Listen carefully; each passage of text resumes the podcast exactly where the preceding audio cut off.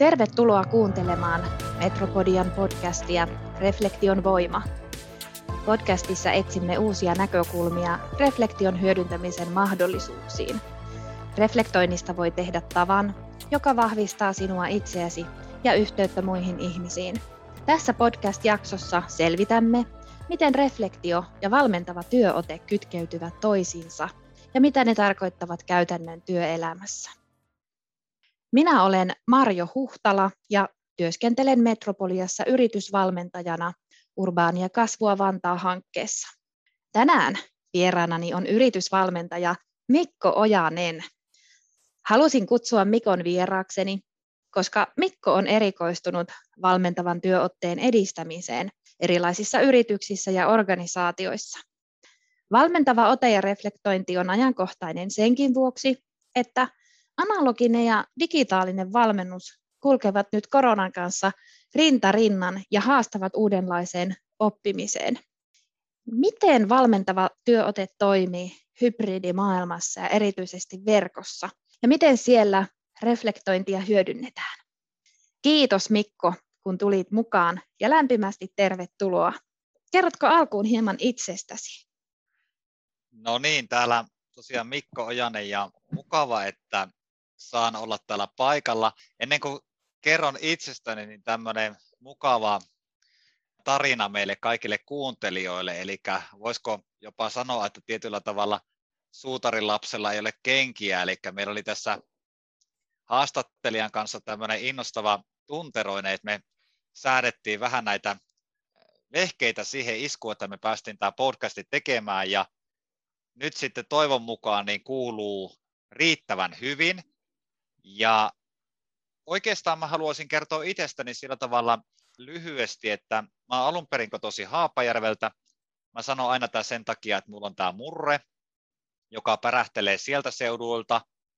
Toinen juttu, mikä varmasti teitä voi kiinnostaa, on se, että mä oon koulutukseltani alun perin opettaja, ja mä olin ensimmäisiä opettajia, jotka pääsi oikein kunnolla tutustumaan tämmöiseen niin kuin oppilaslähtöiseen opetukseen, josta sitten tietyllä tavalla sain kimmokkeen myös tähän valmentajan työuraan.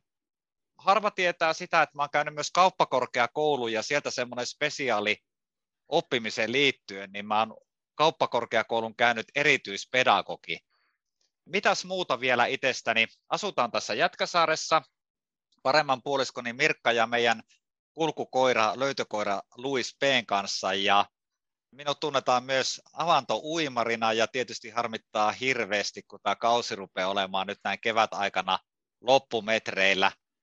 Paljon muutakin tarinaa tässä varmaan olisi, mutta koska meidän aika on ra- rajallinen, niin mennään eteenpäin. Mikko, olet Kasvu Oyn toimitusjohtaja ja, ja valmentaja, kirjoittanut myös kirjoja valmentamisesta. Viimeisin teoksesi oli Valmennatko vaikuttavasti? Mitä haluaisit tästä kirjasta sanoa? No itse asiassa se kirja on sillä tavalla mulle tärkeä juttu, että mä sain niin kuin kirjoitettua asiat kansiin, koska mä tutustuin jo vuosia sitten tähän niin kuin valmentamisen työotteeseen sillä tavalla, että mitä se vaikuttavampi valmennus voi olla, ja se on kiinnostanut mua niin kuin koko tämän mun valmennusuran ajan. Ja sitten mä rupesin löytämään aika paljon sellaisia erityisesti Euroopasta tutkimuksia, että hei sitä vaikuttavuuttahan on tutkittu, esimerkiksi miten myyntivalmennusten opit menee arkeen, miten esihenkilövalmennusten menee, opit menee arkeen. Ja vuonna 2015 me tehtiin ensimmäinen tutkimus Kasvu Oyn kautta tästä aiheesta, eli siitä on jo aika pitkä aika. Se, mikä erityisesti mua kiinnostaa siinä on se näkökulma, että et mä uskon, että tosi monella valmentajalla on sitä substanssia ja se on tuoretta ja se osataan toimittaa hyvällä tavalla niin kuin ihmisille, mutta kuitenkin aina se iso kysymys on sitten sen jälkeen, että mitä tapahtuu sen valmennuksen jälkeen, millä tavalla ne tärkeät ajatukset, uudet toimintamallit menee osaksi arkea ja sieltä sitten syntyy se onnistunut muutos, mitä milloinkin ollaan hakemassa. Tämmöinen vanha viisaus on, että kun jotakin lähdetään oppimaan, niin oikea opettaja saapuu, kun oppilas on valmis. Ja nyt ollaan tosi kiinnostuneita sen oppimisen rinnalla tästä valmentavasta työotteesta ja miten se tukee sitä opiskelijalähtöisyyttä, olipa sitten kyseessä tosiaan minkä ikäinen oppija tahansa. Sitä kun olet tätä aihetta nyt tutkinut ja ollaan sitä sparrailtu keskenämmekin, niin mitä valmentava työote tarkoittaa? Se on tosi vaikea kysymys ja mitä enemmän sitä asiaa niin kuin on tutkinut, niin se enemmän mä tykkään aloittaa aina niin kuin sen lauseen sanalla ehkä. Eli siitä on tietysti yhtä monta näkemystä kuin on tekijää. Tietyllä tavalla mä näen sen sillä tavalla, että hyvä valmentaja vie sitä valmennettavaa kohti sitä kuuluisaa potentiaalia sieltä lähtökohdista käsin, mistä se valmennettava niin kuin siihen tarinaan ja matkaan sitten ponnistaa. Tietysti sitten valmentajan työssä yksi asia, mikä on tärkeä, on aina sen valmentajan arvot, eli minkälainen pelipaita hänellä on päällä ja minkälaiset arvot sitä valmentajan työtä ohjaa. Sitten tullaan taas siihen tilanteeseen, että jos tarkoitus on kasvaa ja kehittää valmennettavaa eteenpäin, sitten voidaan miettiä, että esimerkiksi yritysmaailmassa, urheilumaailmassa tai vaikka armeijamaailmassa saattaa valmentajilla olla ne omat vivahteet, jotka tekee siitä sit sen omanlaisen juuri sille alueelle. Sellainen hyvä yleissanonta monella esihenkilöllä valmentajalla on valmennusta kohtaan. Se voidaan kirkastaa tällä tavalla, että hyvä valmentaja tosiaan niin kuin mahdollistaa valmennettavan onnistumista, mutta yhtä lailla hyvä valmentaja myös löytää keinoja siitä, miten raivata esteitä poissa, jotta se onnistuminen olisi valmennettavalle parasta mahdollista. Eli voisi sanoa, niin että hyöty, mitä tavoitellaan, niin se on osittain vähän tilannekohtaista ja, ja valmentajakohtaista, mutta se syvempi siellä on se potentiaalin löytäminen ihmisestä, jossa se valmentaja on se kanava ja väline. Kyllä, jo, toi oli mun mielestä hyvin sulta sanottu, että se on tilannekohtaista ja sitten tietysti vielä, että se on aikasidonnaista sillä tavalla, että esimerkiksi jos me ajatellaan minua tai sinua, niin meillä voi tulla aika meidän elämässä, jolloin me tarvitaan valmentajaa siihen, että se puskee meitä eteenpäin. Joskus meillä voi olla se aika meidän elämässä, että valmentajan pitää puskea meitä ikään kuin ylöspäin seuraaville stepeille. Mutta joskus voi olla myös se aika, että me tarvitaan valmentajaa, että meidän pitää mennä takaisin sisäänpäin, löytää jotakin semmoista arvokasta meistä itsestä, jonka päälle rakentaa ja ponnistaa sitten uutta. Eli se on aikaan, paikkaan ja tilanteeseen ja tavoitteisiin sidonnaista toimintaa, ja sen takia se yksilölähtöisyys on niin tärkeää siinä valmentamisessa. Ehkä vielä tykkään jatkaa just tämän hyvän lauseen, mikä monella on valmentavassa työotteessa mielessä, että ihmistä on oikeastaan mahdotonta valmentaa mistään muualta kuin sieltä, missä hän tällä hetkellä on. Ja yksi tärkeimpiä asioita hyvässä valmennussuhteessa on juuri se rehellinen keskustelu, jossa me ymmärretään, missä se valmennettava oikeasti on, niin sen jälkeen siitä rehellisestä keskustelusta pystytään luomaan sellaista muutoksen polkua, joka on juuri tälle valmennettavalle se aito ja rehellinen ja tuottaa myös sitten kestäviä tuloksia.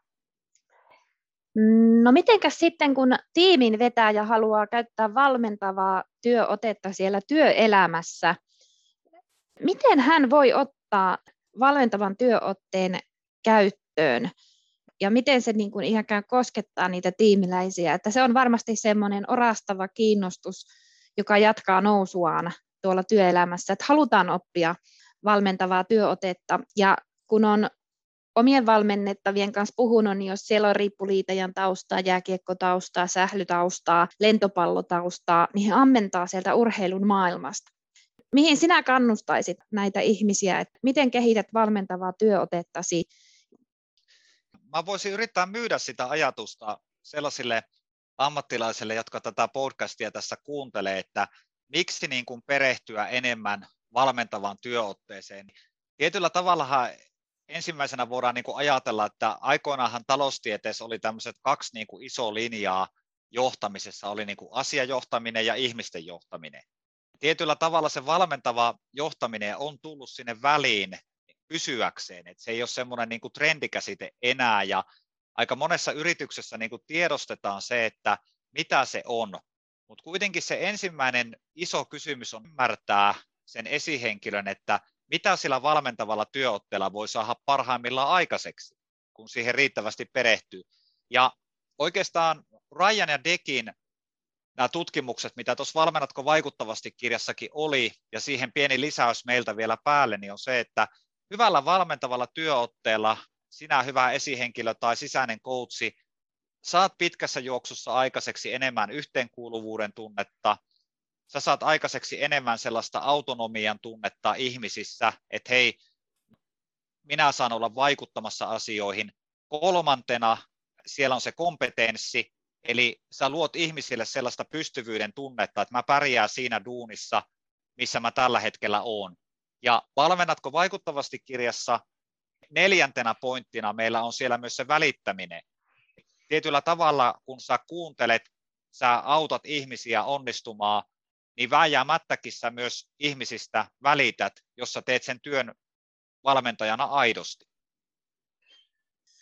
Tämä on äärimmäisen mielenkiintoinen tämä valmentava työote, johon tosiaan rohkaisemme yhdessä kuulijoita tutustumaan. Ja nyt sitten tuossa kun katselin kirjaasi, niin tulinpa pohtineeksi sitä, että myös tämä valmennusympäristö on rajussa muutoksessa. Ihan maailmanlaajuisesti korona muutti tämän meidän maailman menon.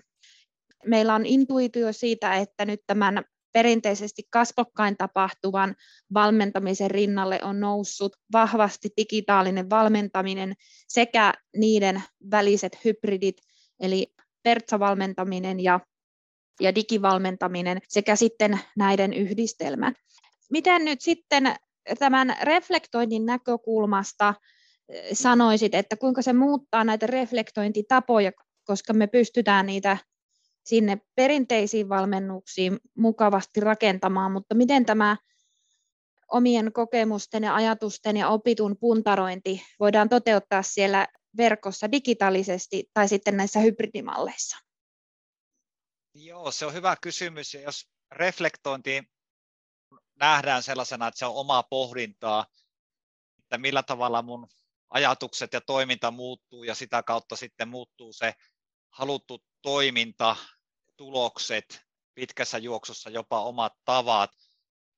Jos mä vastaan pedagogina tähän asiaan, ensinnäkin oli se sitten se kohtaaminen analoginen, digitaalinen tai hybridi, niin tällaiset erilaiset päiväkirjat, portfoliotyöskentelyt, joita on ollut jo varmasti satoja vuosia ihmisten käytössä, niin niitä pystyy hyödyntämään kaikissa näissä tilanteissa.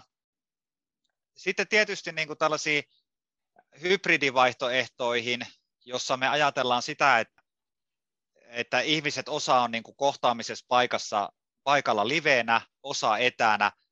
Silloin tietysti se mun oma näkemys on se, että kaiken pedagogisen työn kannattaisi silloin pyrkiä kohti yksinkertaisuutta.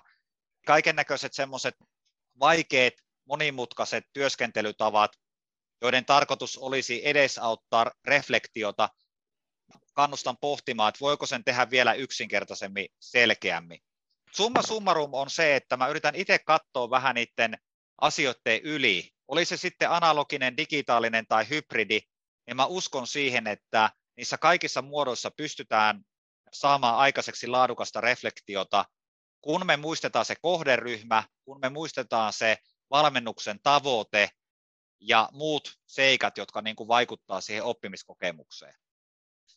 Tavallaan se, että se, joka tästä hakee niin kuin tästä podcastista omaa valmentamiseen liittyen vinkkejä, ja sä oot tosi paljon niin kuin tehnyt vaikka hyvää analogista live-valmennusta, tietyllä tavalla yrittää ajatella, että se uusi maailma, niin kun sä riittävän innovatiivinen olet, niin sä pystyt niitä vanhan maailman tapoja myös viemään sinne digitaalisen maailmaan. Taustatyötä tehdessäni huomasin, että sinusta oli, oli juttua tuolla myynnin ja markkinoinnin ammattilaisten lehdessä. Olit sinne ihan tässä hiljattain kirjoitellut tosi hyvän artikkelin aiheesta, menevätkö valmennusopit osaksi arjen tekemistäsi. Siellä olit sitten viitannut tällaiseen eurooppalaiseen tutkimukseen, jossa tätä yritysvalmennusten vaikuttavuutta oli tutkittu. Ja sieltä nousi tämmöiset luvut, 15 prosenttia valmennettavista on itseohjautuvia ja kehittymisnälkäisiä, ja he pärjää hyvin, vaikka he ei edes osallistuisi koko valmennukseen. Samansuuruinen jengi 15 prosenttia ei edes yritä viedä valmennuksen oppeja arkeen, ja siinä heillä on syynä motivaation puute, kielteinen asenne tai muut seikat siellä työelämässä. Sitten oli vielä tämmöinen 70 prosenttia iso porukka, joka totesi, että kyllä he yrittää viedä niitä niin kuin sinne arkeen, mutta syystä tai toisesta muutos usein jää puolitiehen. Miten valmentajana näkisit, että voitaisiko reflektoinnin opeilla parantaa tätä asiaa niin, että tämä tehostuisi tämä arkeen vieminen? Ehdottomasti.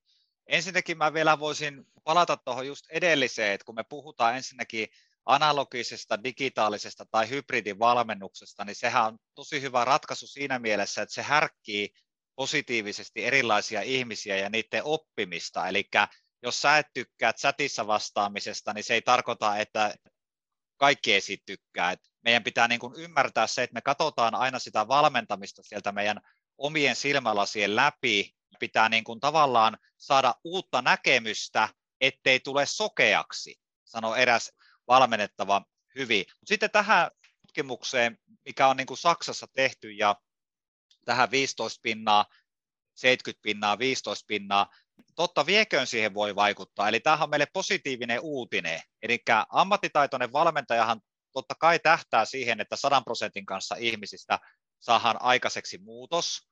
Tämän tutkimuksen mukaan mahdollisuuksia olisi 85 prosenttia joka tapauksessa, ja sekin on tosi iso määrä. Ja nyt kun sä kysyt tavallaan siitä reflektoinnista, niin mä vastaisin näin, että sellainen asia, mikä me ollaan unohdettu ihan täysin vaikuttavassa valmennuksessa, on tämä tosiasia, että oppiminen vaatii aikaa. Ja oppiminen vaatii aikaa, niin mä voin vielä kärjistää sitä tällä tavalla. Ihminen luulee, että hän pystyy yhden päivän aikana oppimaan kovin paljon, mutta ihminen aliarvioi sen, että kuinka paljon se mä voin oppia esimerkiksi kahden kuukauden aikana. Eli meillä unohtuu kokonaan sellainen käsite kuin reflektio.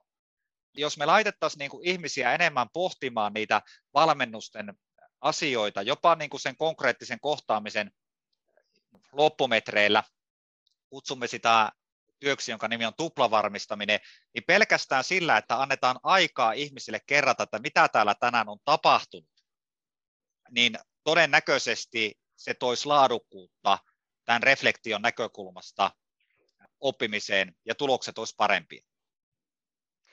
Tämän kokemuksesi allekirjoitan oman valmentajatyönikin pohjalta. Ja tässä Urbaania kasvua Vantaa-hankkeessa huomasin PK-yritysten kanssa toimiessa, että mun on hyvä pysäyttää ja saada heidät pohtimaan asioita.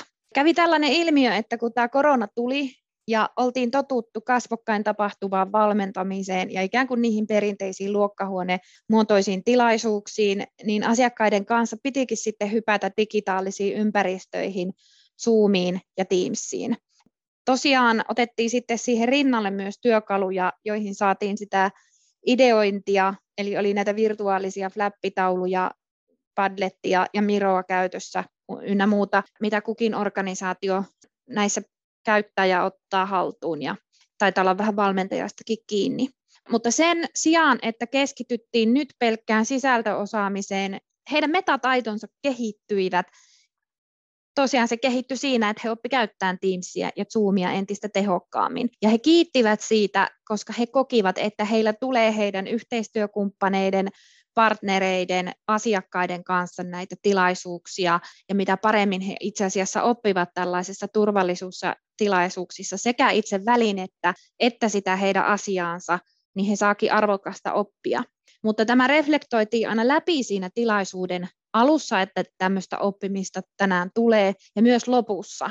Ja silloin he itse oivalsivat ja saivat tavallaan myös sysäystä siihen re- reflektioon, että mehän tosiaan opitaan Mutta valmentajan on hyvä joskus myös osata kysyä oikeita kysymyksiä, vähän niin kuin sysätä sinne. Niin kuin se valmennettavienkin tekeminen on osattava sanoittaa riittävän pitkälle. Eli olen alkanut käyttämään tämmöistä, tämmöistä ilmaisua kuin sysäys ja seuranta aikaisemmin minäkin olen sen valmennusmaailman kasvatti, että, että mitä valmennuksen jälkeen tapahtuu ja lähdetään siellä arjessa seuraamaan tekemistä. Ja nyt olenkin ottanut tämän hankkeen oppien myötä suurempaa palloa juuri tähän mainitsemaasi asiaan ja jaan tämän saman valmennusfilosofian, että vielä siellä loppumetreillä sen reflektion kautta tapahtuu ihmisen oppimiselle valtava sysäys. Tässä kuuntelijalle muuten semmoinen vinkki, mä olen tosi kiitollinen tästä nyt tästä tilanteesta, että me saatiin tämä podcasti tässä purkkiin ja toivon sydämestäni, että tämä kuuluu, koska sä oot hyvä, hyvä haastattelemaan ja mä innostuin tässä, kun saatiin tekniikka niin kuin kuntoon niin viimeisen päälle. Ja mä tarjoan tämmöisen aika pedagogisen jännän taikatempun teille nyt kiitoksena tästä. Ja reflektiohan on siinä mielessä mielenkiintoinen asia, että sitä pystyy myös pedagogi miettimään tällä tavalla, että sitähän voi käyttää tosi monessa eri tilanteessa. Ja mä haastan teitä tämmöiseen kokeiluun, joka saattaa saada aikaiseksi aikamoisia aha-elämyksiä, on reflektointi ennen valmennuksen alkua. Ja tästä tämmöinen käytännön esimerkki, ja nyt muuten huomaatte sitten hyvät coachit, että tällä tulee vaikuttavuutta. Ajatellaan vaikka niin, että valmennuksen aihe on nyt johtaminen ja esihenkilötaidot. Ja ennen kuin me mennään tähän valmennukseen aiheeseen ja sen syövereihin, niin kysytään siinä ennen koko tilanteen alkua ihmisiltä, että mitä se tarkoittaa se hyvä johtaminen. No nythän se on yksinkertainen ajatus, eli kaikki ihmiset kirjoittaa ikään kuin omalla reflektiolla sen, että mitä mun mielestä hyvä johtaminen on. Ja tehdään niin sanottu alkukartoitus. Mutta mielenkiintoinen oivallus tulee siinä, että kun se prosessi on lopussa, niin se totta vieköön se ihminen ymmärtää, että kuinka paljon hän oppi sen matkan aikana, kun se muistettiin se alkureflektio tehdä. Koska silloin, jos me jätetään alkureflektio tekemättä, niin kovin usein käy sillä tavalla, että ne asiat niin kuin koko ajan tulevat ja tulevat ja ne tuntuvat ymmärrettävältä. Ja silloin lopussa voi olla semmoinen kokemus, että no en mä täältä paljon mitään saanut ja tämä kaikki oli päivää selvää. Mutta kokeilkaapa alkureflektiota, niin tuutte saamaan vielä enemmän hyviä, hyviä oppimiskokemuksia aikaiseksi teidän valmennettaville. Tämä on melkein niin kuin jopa tämmöinen lupaus teille. Mikko, sä oot niin innostava ja mun täytyy sanoa, että tämä on aivan niin kuin linjassa kaiken tekemäni valmennustyön kanssa, mutta tässä Urbaania kasvua hankkeessa lähdin näiden osa näiden yrityksistä kanssa itse valmentajana tekemään tämmöistä omaa metatestiä, jossa kerroin tällaisen psykologi Daniel Kahnemanin teorian aivoista, että miten meidän aivoissa on ikään kuin kaksi osaa, jotka eivät sinänsä nyt varsinaisesti paikallistu niin tarkasti, mutta siis tämmöinen niin systeemi ykkönen ja systeemi kakkonen. Lähdin juuri tätä testaamaan ja, ja päädyin siihen tulokseen, että mikäli valmennuksen alussa ei ihmistä pysäytetä, että mihin olemme lähdössä juuri tänään oppimaan, niin, niin siellä lopussa on turha kysyä mitään. Tämä tuli tämä palaute myös yhdeltä PK-yrityksen toimitusjohtajalta, että tämä valmennus todella antaa, kun siihen pysähtyy. Ja se on tärkeää rauhoittaa se hetki ja silloin ei tehdä mitään muuta ja he havaitsivat, että tämä on ihan, ihan ykkösjuttu. Kun mä olen siihen alkuun kertonut tiedepohjalta tämän Daniel Kahnemanin mallin, että systeemi ykkönen on meillä liskoaivo, joka toimii stereotypioiden, nopean intuitiivisen päättelyn pohjalta ja saa meidät reagoimaan ja käyttäytymään niin kuin me käyttäydymme. Ja se on meille hyödyllistä arjessa. Ei me voida koko ajan niin kuin miettiä, että miksi teemme näin niin kuin teemme. Ja sitten tämä systeemi kakkonen on sitä, että me todella pysähdytään ja otetaan, otetaan rauha, otetaan aika ja päästään niistä meidän niin kuin nopeista ajattelutavoista eroon. Ja se on tämä aivojen uusi, uusi osa ikään kuin neokortex, joka on noin 70 000 vuotta vanha ja, ja meille niin kuin ihmiskunnalle merkittävä ja, ja semmoinen niin ajattelun, ajatteluosio. kun tämä pysäytys, tietysti se käytiin niin kuin kuulijoiden ja osallistujien kanssa reflektoivammin ja pohtivammin läpi, ja he totesi, että niin, näinhän se on. Ja se sai heidät niin kuin pysähtymään ja tekemään tämän alkureflektion siinä valmennuksessa. Tästä syntyy aika vahva oivallus siihen, että se on nimenomaan valmentaja, jolla on suuri vastuu tuoda siihen alkuun jo jokin reflektiotyökalu. Onko sinulla tähän jotakin niin kuin suosikkia vai kehotatko lisäämään sen, mainitsit tuon johtajuusesimerkin, niin juuri siihen alkuun, siihen substanssiin liittyen sen reflektion, vai mitä ihmisten pitäisi, pitäisi reflektoida? Mä yritän aina välttää näissä tosi konkreettista vinkkiä, mutta mä heitän niin kuin palloja aika hyvään vastaukseen. On näin, että tietyllä tavalla se tapa voi olla ihan mikä tahansa, mutta sillä, jos sit puhutaan, että se on alkureflektio, niin sen suurin pointti mun mielestä on se, että sen yhteisen keskustelun avulla totta vieköön valmentaja ja valmennettava on niin kuin samalla sivulla. Eli otetaan esimerkki vaikka nyt siitä, että mä lähden valmentaa sulle niin kuin vaikka myyntiä, ja sitten mä katson sitä myyntiä sieltä mun oman kokemusperän kautta. Ja sitten mä en kysy sulta sitä, mitä se on. Niin mä voin valmentaa sua tavallaan sieltä niin kuin mun oppimiskartan kautta koko ajan. Silloinhan se tilanne voi olla vähän vääristynyt se voi mennä hyvin, mutta se, että, että valmennanko mä silloin niin kuin sinua aidosti vai valmennanko mä sinua niillä tavoilla, jotka mä itse olen kokenut hyväksi. Sen takia alkureflektio, kartotus on hyvä tehdä, että jokainen meistä osapuolista on niin kuin samalla kartalla. Hyvä valmentaja ymmärtää sen, että oman kartan avulla ei voi valmentaa toista, vaan sillä toisella on oma karttansa ja sieltä pitää löytyä se oma reitti sinne päämäärään tai asioihin, mihin ollaan menossa. Psykologit on muistuttanut siitä, että joskus sitä vauhtia pitää hiljentää, jotta mikään tärkeä havainto ei menisi ohi. Ja vastaavasti toiset taas reflektoi liikaa kaikkea ja antaa liikaa merkityksiä, joka sekin johtaa sitten jopa onnellisuuden vähenemiseen, saatikka oppimisen vähenemiseen, kun menee ajatustensa kanssa sotkuun. Valmentaja antaa sen osallistujan itse painaa sopivassa kohdin kaasua ja toisessa kohdassa vähän jarruttaa. Ihminen itse on, on niin kuin oman oppimisensa kuski ja valmentaja on siinä kartan lukijana apuna, voi sitä näinkin sanoa, mutta silloin toki sitten katsotaan se maaston karttaa, että se ei ole tosiaan pelkästään sen valmentajan kartta, että se on se maaston kartta, missä se kuski ajaa. Meidän pitää yhdessä niissä valmennushetkissä niin kuin ymmärtää, että milloin laitetaan kaasua ja milloin, milloin sitten vähän niin kuin jarrutellaan. Jos tarkoituksena on, että ajattelu muuttuu ja toiminta muuttuu ja koko homma vedetään niin hirveällä kaasulla, että kun kotia pääsee, niin jäi lippalakki valmennus, valmennustilaan, niin että kerkeskö siinä niin kuin ajattelemaan?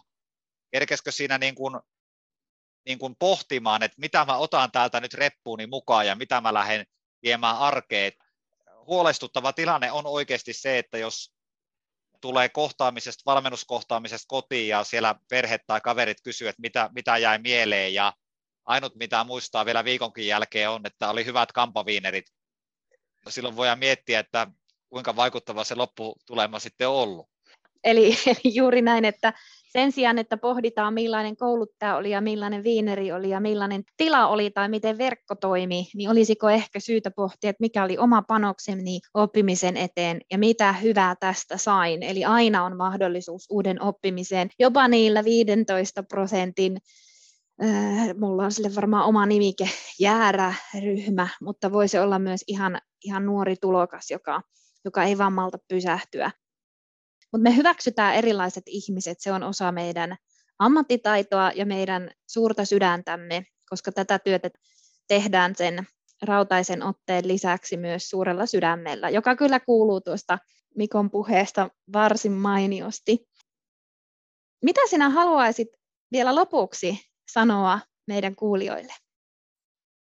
Tietysti jos meidän kuuntelijat täällä on kiinnostuneita valmentamisesta tai esihenkilötyöskentelystä, niin mä tietysti kannustan siihen valmentavan työotteen käyttöön. Ja sitten jos esimerkiksi sä huomaat, että sulla on siellä nyt porukassa semmoisia jääriä, ja pohdit sitä, että no mitäs näille jäärille nyt tehdään, jos semmoinen 15 pinnaa siellä on, niin hyvä valmentaja niin kuin näkee sen aina sen mahdollisuuden siinä, että se ammattilainen, joka tänä päivänä voi olla jäärä, niin se voi olla joku päivä sinun tiimin tulevaisuuden huippu. Ja mä aina mietin sellaisia hyviä asioita, oppeja, mitä mä oon itse saanut, ja aina kun mä kohtaan valmennettavan niin itse, niin mä yritän muistaa tämmöisen säännön, että pitää yrittää niin kuin katsoa se toinen aina niin kuin paremmaksi, mitä hän sillä hetkellä vaikka onkaan. Ja silloin kun se asenne on päällä, että sä ymmärrät itse, että sun tehtävä on kehittää ja auttaa, niin silloin sun kaikki toiminta, arvot, vaihtoehdot, mitä sä sen ihmisen kanssa teet, niin vie kohti sitä jotakin parempaa. Eli tsemppiä meille kaikille valmentamisen ammattilaiselle ja semmoiselle, jotka siihen hommaa haluaa. Ja tämä on jatkuvaa harjoittelua. Tässä ei varmaan ikinä tule sillä tavalla niin kuin valmiiksi, että, että joka päivä pitää treenata niin minun, mutta toivon, että myös sinun, niin sillä tavalla me tullaan koko ajan paremmaksi. Se on juuri näin. Eli tullaan päivä päivältä paremmaksi on mahtava lopputoteamus. Vieraanani oli Mikko Ojanen Kasvu Oystä ja hän kertoi meille valmentavan työotteen merkityksestä, miten reflektio yhdistetään siihen erityisesti valmennuksen alusta saakka. Valmennus vaatii aikaa, oppiminen vaatii aikaa, jotta valmennus olisi vaikuttavaa. Tässä matkan varrella on syytä lisätä yhä enenevässä määrin reflektointia, sysätä reflektoimaan ja seurata sitä. Ja konkreettisena vinkkinä oli tämä alkureflektio ja se, että me voidaan sitten nähdä sen avulla, mitä on opittu. Lämmin kiitos teille kaikille kuulijoille. Tämä on Metropodian Reflektion voimapodcast. Lisätietoja sivuiltamme podcast.metropolia.fi, jossa pääset käsiksi myös muihin podcasteihimme. Valoa ja voimaa. Kiitos Mikko Ojanen. Kiitos, moi moi. Moi moi.